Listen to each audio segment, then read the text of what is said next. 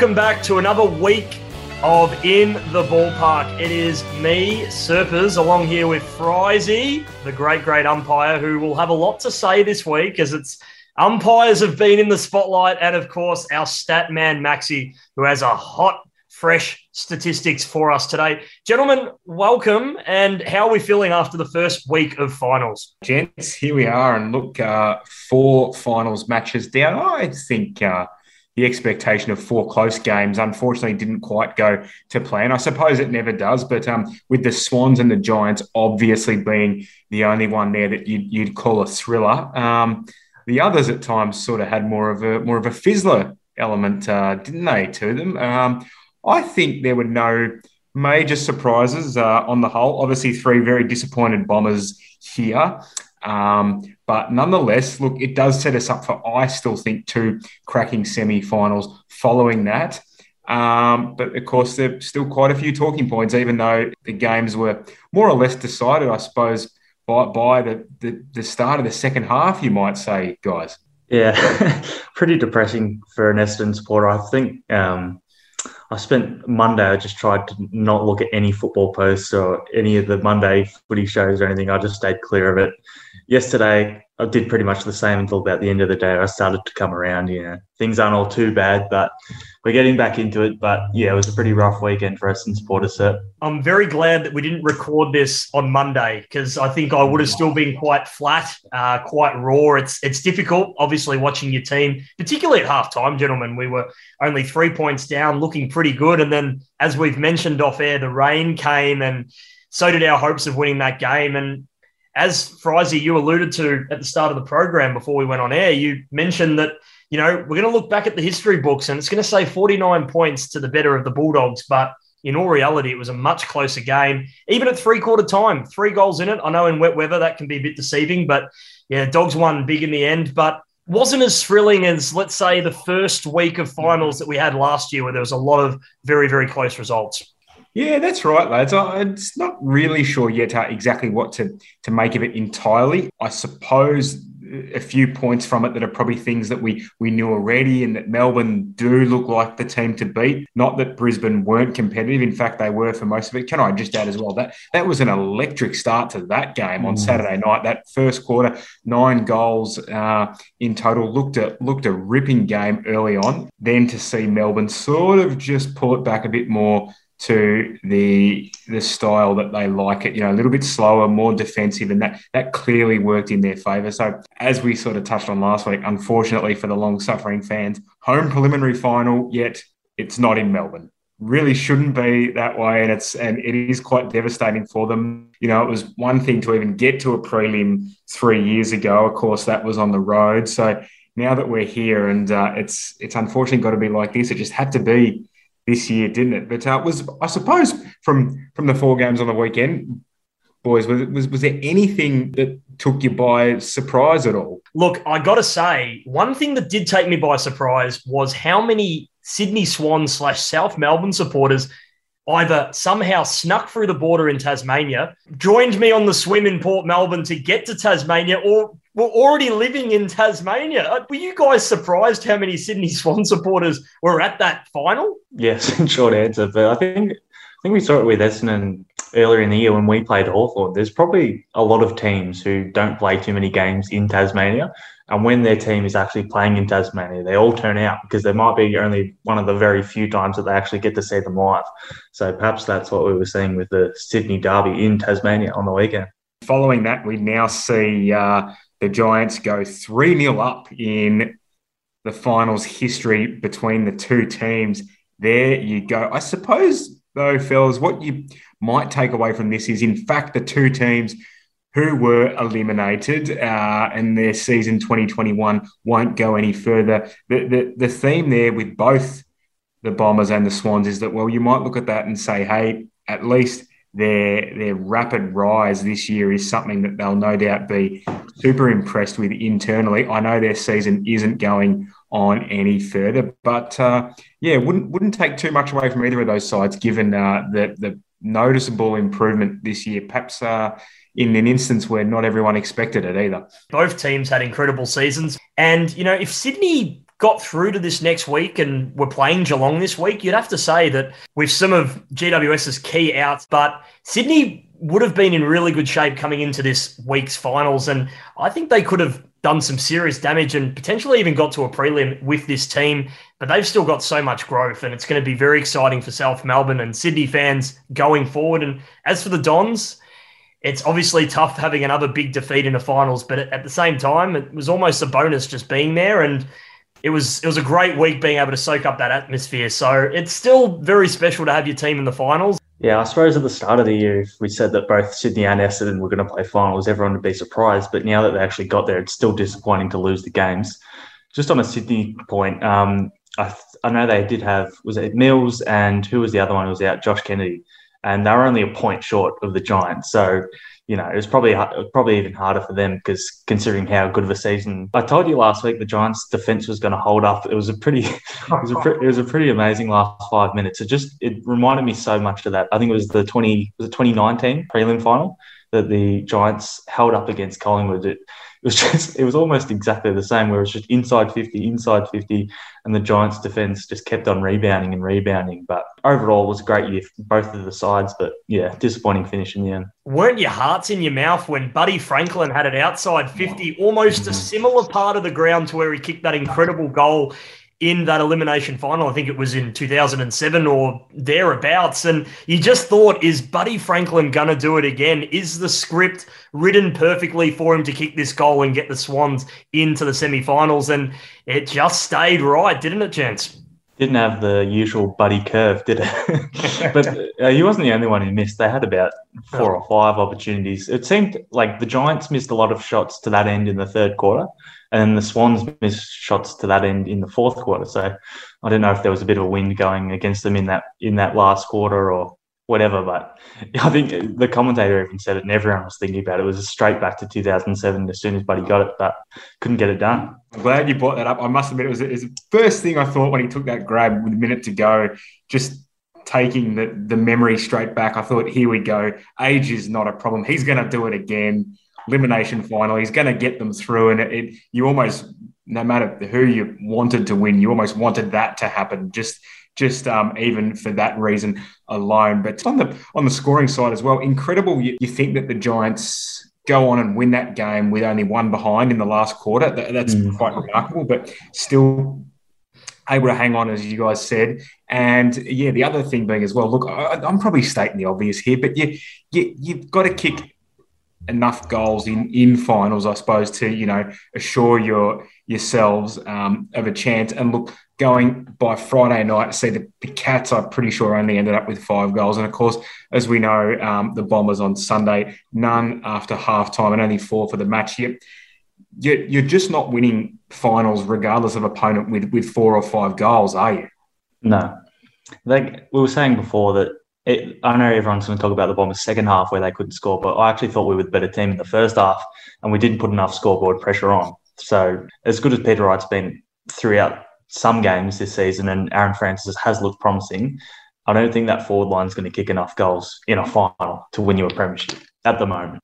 Essendon's, um, I suppose, inability this weekend to to score. You know, two meter Peter, seven goals against the Dogs last time. Now his own team didn't manage seven goals um, in the, the corresponding game. And where do you guys see our improvement coming from next year? Do you think we can back up this season? Because 11 wins, 11 losses, it's a good season. Do you think we can back it up? Or do you think after a final, we will potentially not make finals again? Because there are a lot of contenders, as we know, coming up the ladder. Obviously, the trade period will say a lot as well, and, and whether we retain that first pick that we get. But what are our priorities and can we, will we get back to the finals next year? Not only have we not won a final since 2004, but since 2004, we haven't played in back to back final series either, which is obviously another reason why we haven't won a final because you need to play in back to back final series to get that experience. And also, the more finals you play in, the more likely you are to eventually win one. But I think we're sort of in that group of um, I think it's St Kilda, maybe Fremantle, even Carlton. As much as you hate it to say you know, you, you think eventually they're going to improve, improve, especially if they get a new coach who can sort of bring the best out of their list. But we're sort of in that group of teams, and there's also, you know, West Coast and Collingwood. I don't think Collingwood will come back, but West Coast and Richmond, sorry, have also fallen out of the eight, who a lot of people probably expect to make the eight next year, considering you know they'll probably rectify a lot of the errors the errors that they made. So not only have we got to improve again internally, but we've also got to improve more than those teams who are around us, as well as the West Coast and Richmonds who are you'd think going to be up, coming back into the eight. But in terms of the areas of improvement, I think this year, obviously our backline's done. Our backline's almost our strongest line at the moment, as well as our midfield. I think our midfield needs more time connecting, and I think McGrath, Shiel, and Caldwell all spent a lot of the time on the sidelines, but they've finished the season in good health, which means that they're going to go into the preseason healthy, hopefully without surgeries, which is a good sign. And hopefully that means that they can have a full preseason and you know have good seasons going into next year. But as I said before, I think the big area improvement is the forward line. I don't know if we're going to try and bring someone in this year, or the whispers are that they're going to try and go to Ben King next year or if they put, you know, if they put Nik Cox forward maybe and they get Harrison Jones back, hopefully that forward line starts to look a bit better. But uh, that's where I really see the big improvements is midfield more consistently with Caldwell and Shiel and even McGrath spending more time in there permanently.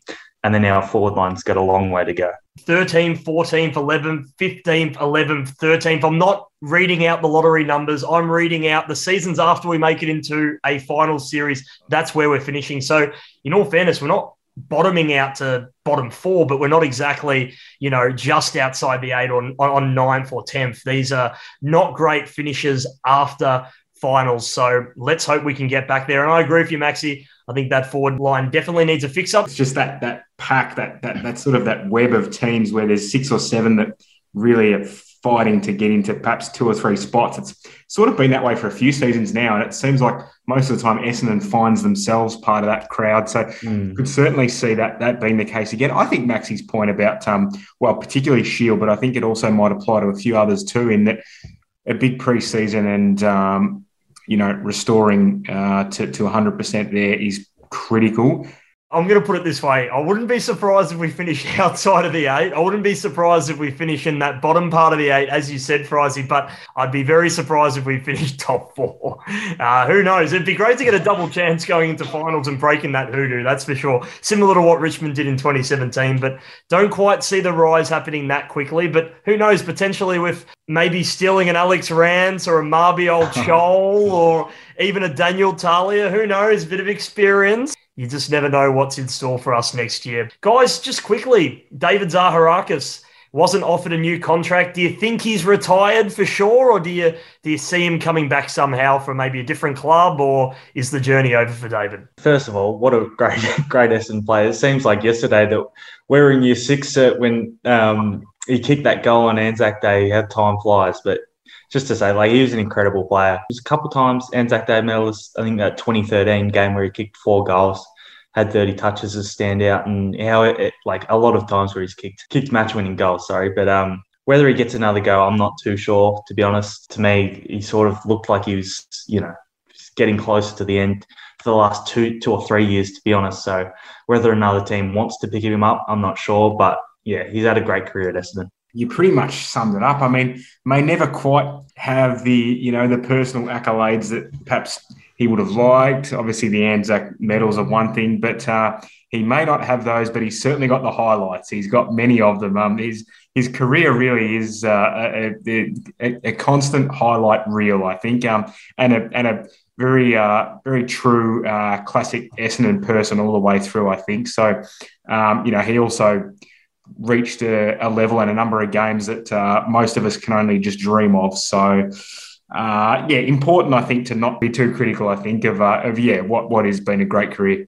Yeah, I also think it was really good for his accolades, as we mentioned, that not only did he kick that amazing goal on Anzac Day, and believe it or not, that was his first ever goal. So, quite an amazing first goal in footy, and at such a crucial time as well. But as we mentioned, he went on a couple of years later to win that Anzac Day medal as well. So clearly Anzac Day was his favourite day to play footy. So we absolutely love David Zaharakis for that. And we wish him all the best potentially in his retirement or at least his Bombers days. We absolutely love Zaka on the show. And hopefully one day we can get him on the show, gents. A couple of other moments to stick out. Do you remember that game against West Coast where um, I think we were down by a fair bit at half time and then we just kept on coming and kept on coming. He, he was the one who kicked that goal that got us in front. And there was also another one in, I think it was 2013 when we were in the midst of the supplement saga. The Blues win, that's right. Yeah, he kicked that he kicked that goal off the side of his boot. Where um, I think I think we only won that game by a goal, but that was a really good. I think it was a Friday night at the G, big game, and he uh, so he's yeah, as I said before, he kicked a lot of match winning goals for us. With Carlton currently having all of their turmoil at the moment, it feels like they've been having it for some time. I just remember the reactions after that goal straight to the coaching box where Mick Malthouse was just about smashing his phone into smithereens. It was uh, it was a great sight, gentlemen. They certainly need a bit of uh, experience and composure in that box coming up the Blues, I think. So look no further than uh, the man himself, and in the ballpark favourite. Sorry to get off topic there for a moment. It's not confirmed, but is it is it as good as? What do you guys think about Ross? Because there seems to be like a lot of Ross hate out there. Are you guys Ross haters or what? Oh no, look, is it? I I always had the impression that this show is a collective, massive fan. I love Ross. Ross. even if even if he never got that medal around his neck as a coach. Um, it wouldn't fit around his neck for Isaac. he, oh, we love him. Come on. he got to the big dance on multiple occasions. Um, if he ends up at the Blues, I don't know if he'll be able to achieve that again. But um, I, I, I, just think it's it's probably unfair to say that the guy's not a capable coach. I mean, I think as well. I mean, we all know about the St Kilda grand finals, uh, particularly the draw, and you know Fremantle were only sort of two to three goals away as well. Um, I think he just didn't quite get things going his way on those particular days. But uh, otherwise, like it, I think he he ticks a lot of boxes as a coach, does he not? I think I said this last week, but he ran one of the greatest teams that we've ever seen in Geelong to what a goal, and then Max kicked the goal after the siren, so twelve points. And then he ran that great Collingwood team to a draw. I know they got flogged the next week, but still to go down to two pretty good teams to a goal and then a draw and then come back the following week. As I said, well, I don't really understand why people sort of mock Ross. I know he's the last two years at Fremantle went great, but yeah, I don't. As an Essendon supporter, I know people sort of at some, at times say, "Oh, well, his scores don't. I mean, his sides don't score enough." Well, as a team that's leaked a lot of goals over a long period of time, I'd happily have a have a coach who's getting us into the top four who's playing defensive football. To, to think of a um, a potent scoring option at Port Adelaide at the moment, a small forward that uh, the Bombers might like to have that they used to have. Didn't uh, didn't Orazio have probably the the kind of game that maybe just summed up his career? I mean, four quick goals and then off injured, and then he goes straight off. you could see him talking to. Uh, it must have been physio. It's like he's like, "I'm not going back on. I'm not going back on. I don't want to get injured. I don't want to miss preliminary final."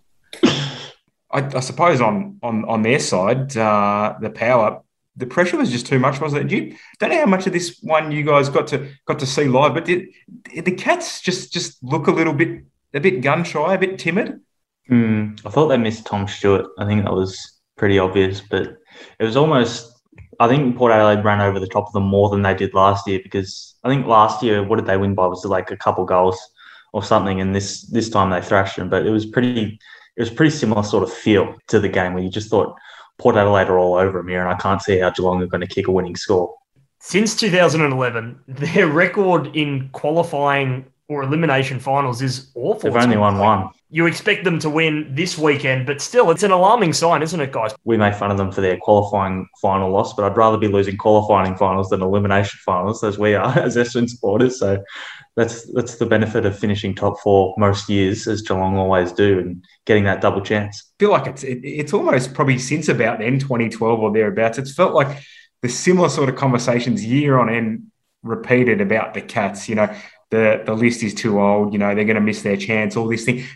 They may finally be approaching that point now with the state of their list. I don't know, but I feel like these conversations keep coming up, and yet they they keep bouncing back or giving themselves that chance again and again, even if they haven't been able to um, complete the deal, of course, in the last decade now. But they go away, they find perhaps two or three um, either stars or just good role players that they can trade in from elsewhere. Then who knows? They go and find some unknown uh, specimen from the Bush League or somewhere that no one's ever even considered. He's a rookie at pick whatever, just out of nowhere. They pay him peanuts at the start, and he comes in and he's an instant star basically i don't know they just know how to yeah. find these guys they do it year on year so the thing with these semi-final wins that they seem to keep securing every time it's almost like they come out that second week a different side a more desperate side so for that reason, yeah, again, I'm, I'm, still hesitant to put a line through them yet. It looks very likely now that there will be a bye between the preliminary and the grand final. And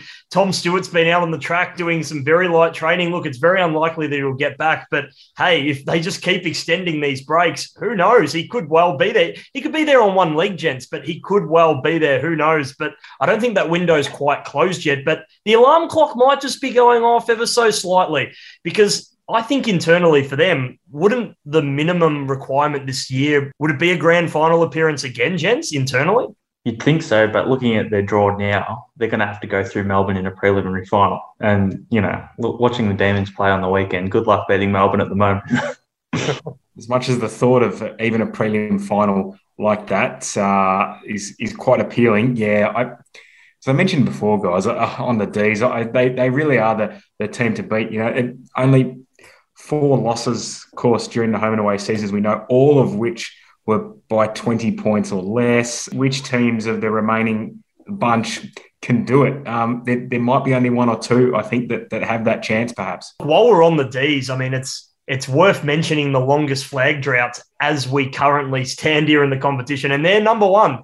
57 years. So 1964 was their last premiership. St Kilda aren't too far behind them, though. 1966. So 55 years for them. And then Oh, I got to love this. Carlton, equal third on that list, 26 years. So 1995. And then Fremantle, they haven't won one yet. So they're on 26 years. And then Adelaide, 23.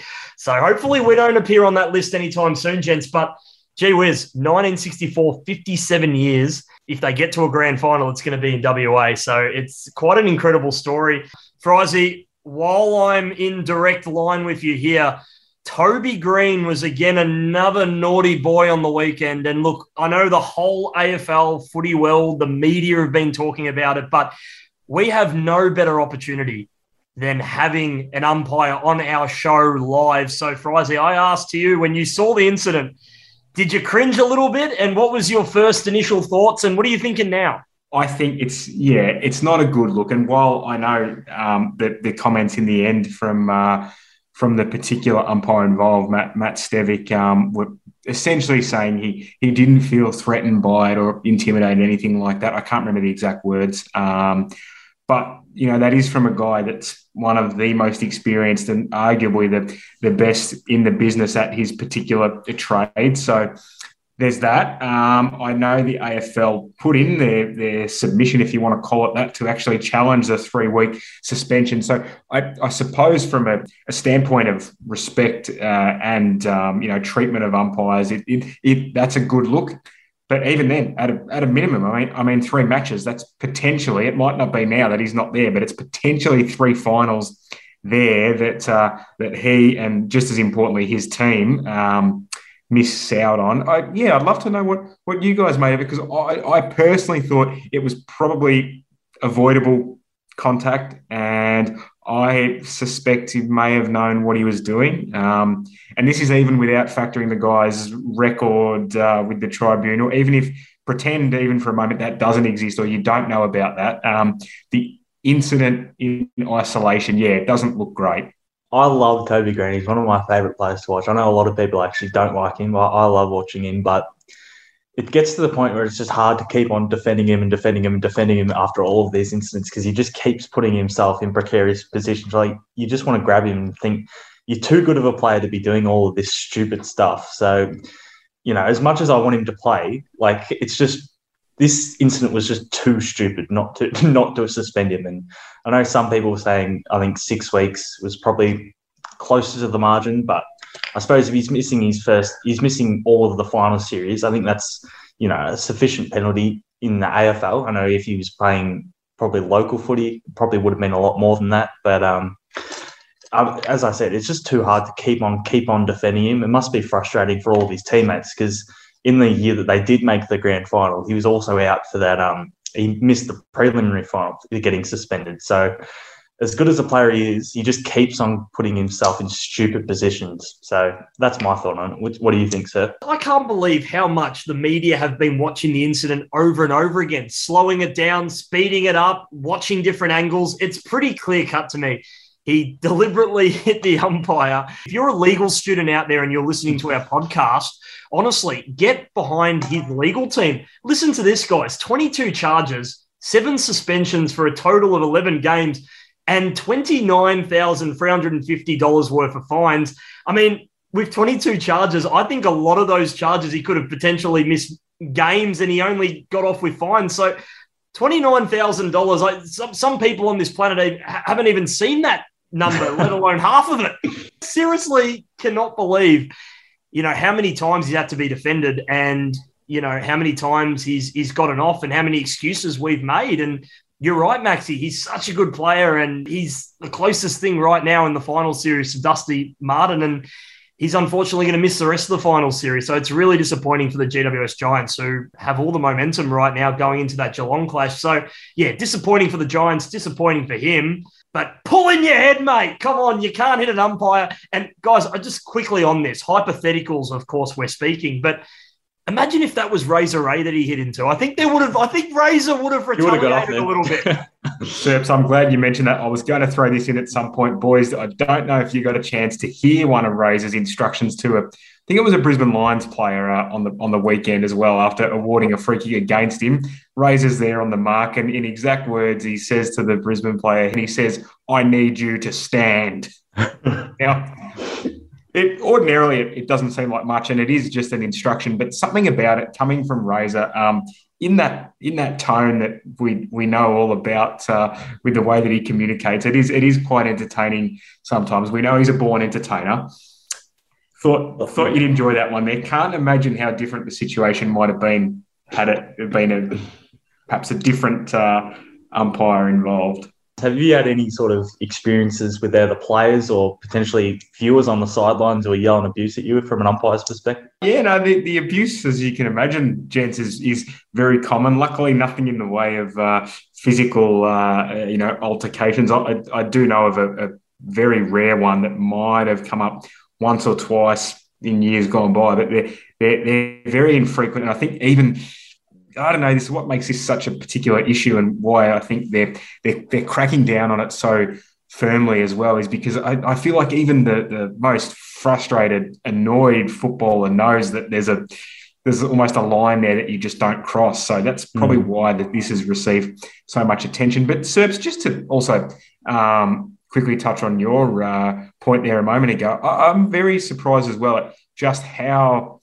much spotlight the the footage has had. Obviously, being a final as well has probably only increased that. But I I think I've probably seen it 20, 30 times, even just by accident, um, shown on on TV or internet or anywhere. Um, very difficult to judge, isn't it? You know, intent or what's going on, even when you look at slow motion. I mean, these things happen in a couple of seconds very quickly. And um, yeah, I, I think uh, trying to trying to exactly judge what the person's thinking or doing is is difficult, even though from, from and as I can see here from all of our perspectives, it looked pretty clear cut.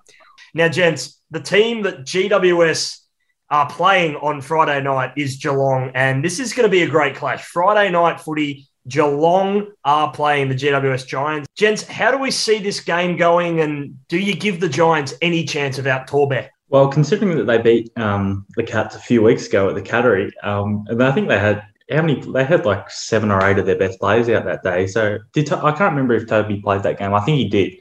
But considering all the other players that they had out of that stage, there's no reason why they can't. However, I think we say this every year. There's always, you know, the every, after the first week of finals, everyone's always down on the team that lost the qualifying final, and everyone's always up on the team who won the elimination final. But as we said before earlier in the show, I think Geelong's record in semi-finals is very good, and as good as the Giants were, I I just back Geelong as a as a club, considering their good record, finals history, that they'll get it right this week and rectify all the errors that they made against Port Adelaide. It's also the Jeremy Cameron Cup, so it'd be interesting to see if there are any fireworks in that game. But um, yeah, I think the Cats will get this one. The Jeremy Cameron Cup, it is, and it just happens to be a sudden death final. How about that? Uh, yeah, worth touching on that win by the Giants only a few weeks ago down at Geelong. I mean, they're incredibly difficult to beat there. So if they can get the job done there, who knows what that means? Going to take Geelong just as an early call, and obviously a bit of that is the the Toby Greene factor. This interesting one though. I also see for mine the Cats as a far more vulnerable uh, straight sets candidate, perhaps compared to the Lions, which we'll get to that game after as well. But uh, yeah, for mine, I'm taking them just on the basis that we know what the second week of finals seems to bring out of them. I think they will be hurting from last week's uh, showing, and as a result, very hungry. I think. As you mentioned, Maxi, the the Jeremy Cameron Cup, or also the Josh Hunt, Stevie J, and Shane Mumford Cup as well. There's been a few players that have crossed in between those two clubs, and there are probably more that I'm missing out on. But well, you know what, guys? Last time I was the only one that didn't tip GWS, so I'm going to be the only person that's tipping GWS. I'm going to tip them, and they're going to win by 40 points. 40 points, jeez. 40 points. They're going to blow this out. They're going to demolish the Cats. Some upset cat supporters if they lose by 40 points, get it in straight sets. Now let's move on to the second semi-final in this weekend's fixture. And it is the Brisbane Lions who are potentially staring down a straight set exit when they come up against the Western Bulldogs, who is a side in the home and away season, ended up beating them and beat them by a fair bit. But albeit the game was on Mars, gentlemen. Mars Stadium. Very, very smooth, sir. Very smooth it's going to be an away final. I guess for most teams, it's an away final regardless. Um, they do get the benefit here of home, so I'm I'm going to go for them, and I I want to say comfortably, um, but it, look, maybe more like the four to five goal mark is a bit more realistic because you know we we know what the dogs can bring to the table, especially what we saw earlier in the season. So it, but you'd be a fool to say that they're no chance, mind you. Definitely going with the conservative option here, guys. In the uh, in the second match of the, the week. We've had the Jeremy Cameron Cup. So here we've got the, oh, I don't know, I suppose the Stefan Martin Cup. I, th- I, find this one really, really difficult to tip because I think um, the Dan McStay obviously won't play after getting concussed pretty badly from that knee from his, I think it was Nakia Cockatoo. Dare I say it, and I hope I'm not saying this too soon, but when they said Nakia Cockatoo is an X Factor, I didn't think the X Factor would be smacking one of your mates uh, with a knee in the head. yeah. Watching that second half, where I think it was back to Joe Daniher playing pretty much one out, and I know Tom Fullarton's there, but he's, to be fair, he's probably not a really dangerous option. And I just thought Brisbane in the second half, they didn't really look that dangerous going forward.